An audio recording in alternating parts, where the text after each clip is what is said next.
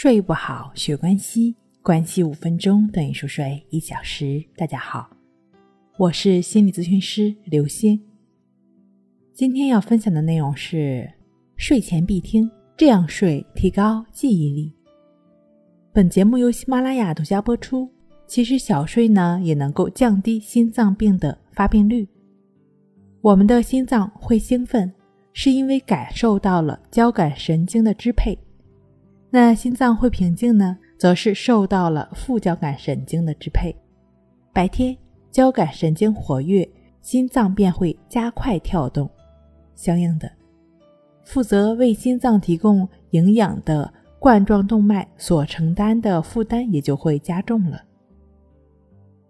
当我们小睡的时候，副交感神经活跃起来，交感神经就变弱了，冠状动脉的负担也就变轻了。这样一来，心脏就能够被注入新的活力，变得更健康。小睡还有一个好处就是巩固记忆。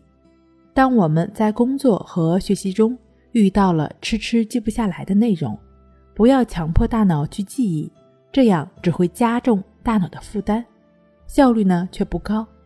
不如用小睡的方式，在学到新的内容后小睡几分钟。让大脑放松一下，这样呢反而能够促进大脑的记忆。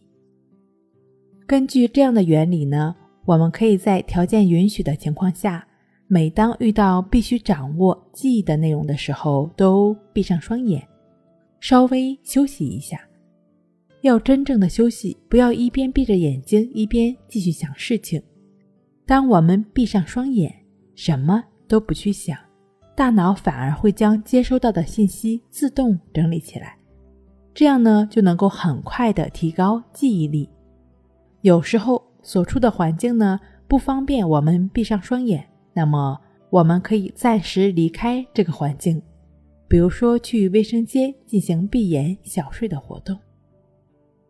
睡不好学关系，关系五分钟等于熟睡一小时。好了，今天跟您分享到这儿。那我们下期再见。